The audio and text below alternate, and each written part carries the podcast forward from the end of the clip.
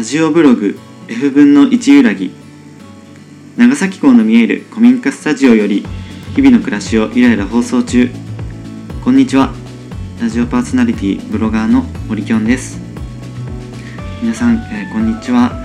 えっ、と1月31日、えー火曜日、えーラジオブログ F 分の1揺らぎ始まりました。えっ、とこの間、えー収録してから少し日が経ってしまいましたが、えー、と今年も今年もじゃねえや、えー、と今日で、えー1月も最後になってしまいました。ついこの間年が明けたばっかりですがもうねあの12分の1が終わってしまいました。えっと今日は長崎港にはあの客船は来ていないみたいですね。えっとなのでまあ明日の客船情報を、えお伝えしたいと思います。えー明日は、えーと MSC リリカという客船が、えー長崎港に、えーやってきます。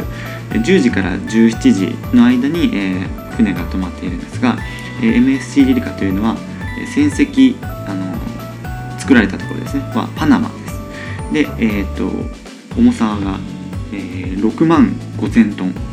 で、えー全長2万7000メートルですね。結構大きいですね。えっと今あの長崎ではランタンフェスティバルがあの開催されていてあの町からねあの眼鏡橋とかあの中華街あたりがあのランタンですごく綺麗に彩られていて人がたくさん来ていますよねあの観光客の方もたくさん来ていてあの街がとても毎晩にぎわっている感じですがこの客船に乗ってあのお客さんもたくさんねいらっしゃるんですかね。あのまあ僕はちょっとあのランタンフェスティバルのお祭りにはまだ行ってないんですけどあのバイト帰りとか夜にあの眼鏡橋中島川沿いをあの電車に乗らずに歩いて帰ったりしていてすごく綺麗だなと思いながら歩いていました。はいえーっとで、えー今回のあ本題に入りたいと思います。えー今回ですね、えーシェアリングネイチャーということで、えーっと前回の放送で、とコメントをいただいたマイマイさんと、えー電話でお話をしながら、えー収録させていただきました。すごく楽しかったですね。あのお子さんの話を聞いたりとかあのネイチャーゲームの話を聞いたりとかあのすごく新鮮なお話を聞くことができたんですが、えその時にあのまゆまゆさんがあの告知していた、えーネイチャーゲーム入門講座というものが、えー、とついこの間の29日日曜日に、えー大村で長崎県の大村市で行われました、えそのネイチャーゲーム入門講座に、え僕もちょっと興味があったので、えー、とちょっと行ってきて、え参加してきましたので、えその体験レポートを今日は、えお話ししたいと思います。はい。えー、と大村っていうところはですね、まあ、長崎市から電車に乗って、まあ、あの快速で50分ぐらいですかね。結構まあかかるんですけどあの、えっと、ここからまあちょっと離れて、えー海がすごく綺麗なあの町であの、まあ、斜面長崎市のようにあまり斜面はないんですけどあの大村湾があってすごく海がよく見えるあの自然豊かな町になってますね。あのまあ、そこでネイチャーゲームが、えー行われましたで僕最初行った時あの大村は以前に何回か行ったことがあったので、まあ、分かるかなと思ってたんですけど集合場所がちょっとよく 分かんなくて「あのどこですか?」ってあの電話をしてあの迎えに来てもらったりしてちょっといきなりご迷惑をおかけしてしまったんですが、えー、とそあの迎えに来てくれた人に連れられて、えー集合場所に向かうとあの、まあ、10名ぐらいですかねのあの大人の方が集まっていまして、えー僕もあの「あこれすいません」って言いながら、えー合流しました。まあ、今回のネイチャーゲーム入門講座というのはあの大人のための、えー、となんかまあ自然体験みたいなあの結構、まあ、初心者向けの、えー静かな、えーネイチャーゲームみたいなコンセプトでされていたそうです。まあ、入門講座といってもその場にいた人たちは結構あのえっともうけネイチャーゲームを経験したことがある方ばっかりであの本当に初心者っていうのは、まあ、34人とかだったんじゃないですかね。あの結構まあ 慣れてらっしゃる方が多くてしかもまあ皆さん顔見知りでみたいな感じであのそんな中あの、えっ初心者の僕がちょっと飛び込んでいったんですけれどもはい。えっとまあ、ネイチャーゲームっていうのはま簡単にあの前回もお話ししたんです。それを聞いてもらえばいいんですが簡単に説明しますと、まあ、その自然の変化であったりとかあの体体験してみて自然の中に入自分が入ってで気づいたこととかをあの仲間とこう共有する、まあ、シェアリングネイチャーっていうらしいんですけどそういうのをみんなでこうグループになってこうゲーム感覚で体験するっていうのがネイチャーゲームっていうあのアクティビティになっています。そんなこうなんか体を動かすようなアスレチックっていうことではなくて、まあ、そういうのもあるかもしれないんですけど結構あの、まあ、遊び感覚ですね。あのなんかみんなで「あこれ素敵だね」みたいなこと言い合ったりとか そういうこうなんか落ち着いたものでしてあのちゃんとこう資格があるんですよね。ネイチャーゲームネイチャーゲームリーダー資格みたいな。なんかちょっとすいませんちょっとよくわかんないけどそういうあの専門資格があってであのちゃんとしたアクティビティあのプログラムみたいなものがもう150個ぐらいあるらしくてあのアメリカからもともと伝わったらしいんですけどそういうあのゲームを通じてあの自然を感じる自然を感じてこうみんなと共有するっていうような、えー、アクティビティゲームがネイチャーゲームというふうになっています。で、えー、今回ですね、まあ、大村で僕は何をしたかというと、えー、まず最初にあの、えーと、移動して結構な木の葉とかリーダーの方がもう集めていてでちょっと集まってっていうふうに始まってなんだなんだっていうふうに始まったんですけど、一番最初にした、えー、ゲームが「木の葉カルタ取り」という、えー、ゲームでした。なんじゃそりゃっていう話なんですけどこの葉でカルタっていうまあなんか面白そうだなっていう響きなんですけどえっ、ー、とまあ、えー、この葉いろんなところにこう落ちてる木の葉とか、えー、葉っぱとか、そういういろんな植物っていうのをちょっとまあお借りしますっていうことで2つずつ積んできてですね。でその片方を、え、真ん中に、え、バンダナというか風呂敷みたいなのを敷いてそこに1つずつ片ピースずつねあの置いていくんです。そして、えー、2チームに分かれて、えー、一定の距離をこうそれぞれのチームが取ってですね、えーまあ、番号を振っていくわけですね、まあ、5人5人ずついたら、えー、12345っていうふうに両チーム番号が振られるわけです。でえっ、ー、とでリーダーの人はもう一つあの葉っぱを持っていますよね。その中からランダムに一つパッと取り出して、えー、じゃあ1番の人って言ったら、えー、両チームの1番の人がそのリーダーが取り出した葉っぱと同じ葉っぱをバッと走って取りに行くっていう、えー、そういうまあカルタみたいなあのゲームなんです一瞬でそのあの葉っぱの種類って形とかを認識してでかつ番号言われたらパッとこう反応するっていう。まあちょっと,、えーと活発なゲームでしたけどそういうあの遊びをしました、えー、こういう感じでですねあの自然を使って、えー、ゲームをしていくというのがネイチャーゲームなんです、えー、全体的なプログラムを言うと、まあ、1番この葉カルタ取り。で次に、えー、2番目に自然の重ね言葉というものです。3番目に木のキャッチコピー。そして4番目にバードコーリング。で5番目に私の暦。という、えー、5つのプログラムをしました。あの名前だけを聞いたらちょっと何をするのかよくわからないと思うんですけどなんかワクワクしますよね名前を聞いて。なんかどういうことするんだろうって想像をかきたてられますが。えー、っとまあこの中でも、まあ、ちょっと全部説明してたらあんまり時間がないので、まあ、いろいろ皆さん気になった方は調べてもらいたいと思うんですが、えー、っと最後の、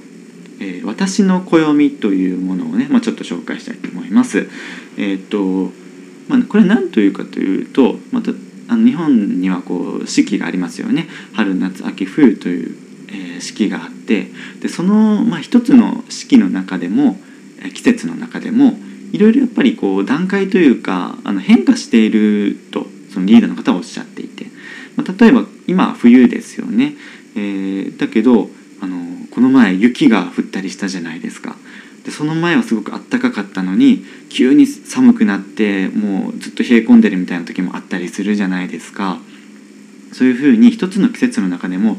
うもっと細かく分けられるんじゃないかというふうに昔の方は思ったらしいです。でそういうこう、まあ、なんやかんやありましてこう暦とかそういういろんな歴史をたどってあの、まあ、昔の人はその細かくその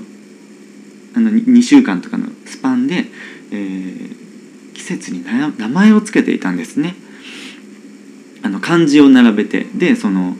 まあ、結構漢字に沿っているんですけどそのひらがなの読み方がこう振られていてあのその季節を表す言葉暦の漢字の文章っていうのがあるんです。でそれをこうまあ自分で考えて作ってみようっていうあのゲームですね私の暦。まあ、あの人それぞれやっぱりその季節感じるあの感じ方っていうのはやっぱり違っていて自然をこうなんか綺麗に感じる人もいればこう寒さを感じる人もいればあのきらめきを感じる人もいればっていうふうにこう同じ季節なんだけども人によって視点が違うんですね。その違いを楽しもうという、えー、ゲームでした。そこでですね、まあ、僕が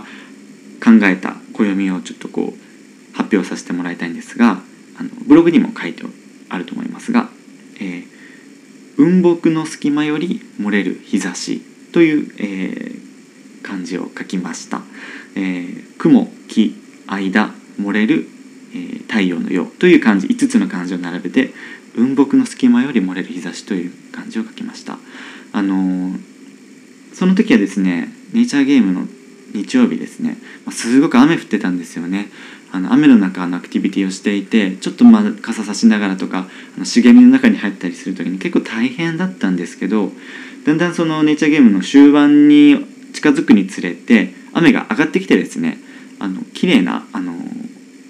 雨露ですごくキラキラしたあの森の中っていうのを歩くことができてですね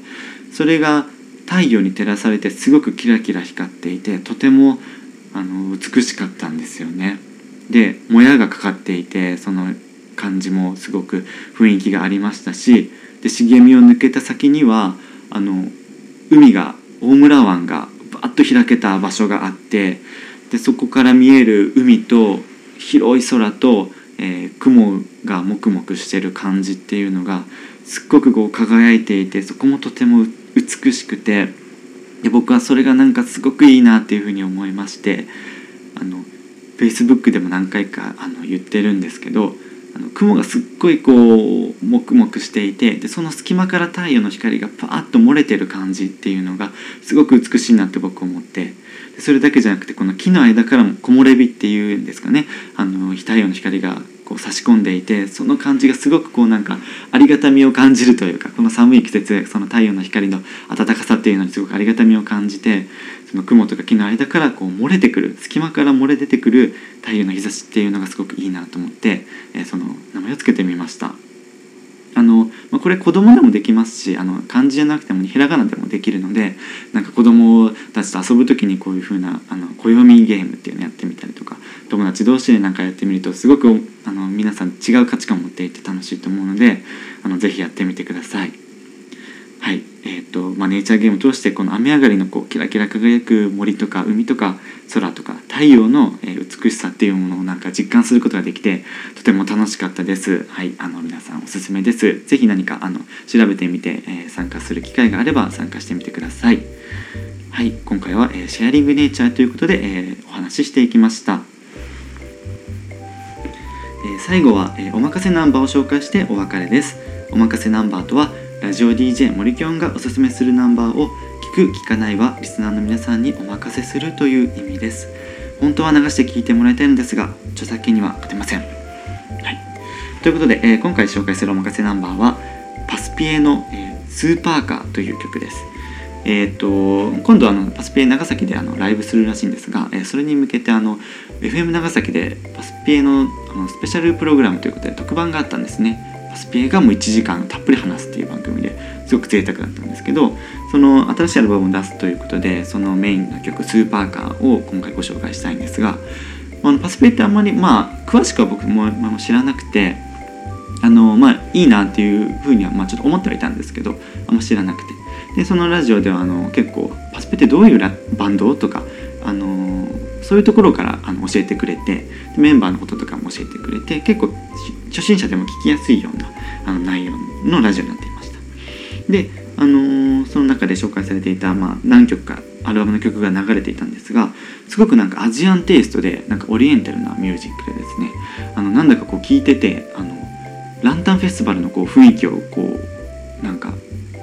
連想させられる音楽でですね。なんかあこれ聴きながらちょっとランタンの夜の街歩きてえなってすごくなんかちょっとこうそんなこう欲求に駆られるような音楽でですね。なんか長崎とすごく合ってるなというふうに思ってあの皆さんこれちょっと聴きながらあのランタンフェスティバルとかちょっと行ってみたら雰囲気味わえるんじゃないかなというふうに思いまして。で長崎以外の方もあこんな感じなのかなみたいなその思ってくれたらあのいいなと思って紹介したいと思います。それではもしよかったら聞いてください。パスピエでスーパーカー。ラジオブログ F 分の1裏木は iPhone アプリポッドキャストで配信しています。ポッドキャストのアプリでひらがなでラジオカタカナでブログラジオブログと検索し登録をお願いします。またブログホームページにてメッセージフォームを常設しています。今週のテーマは「早起きしたら何する?」ということで、え皆様からのメッセージお待ちしています、えーそれではラジオブログ「ヘブンの一揺らぎ」ここまでのお相手は森きょんでした。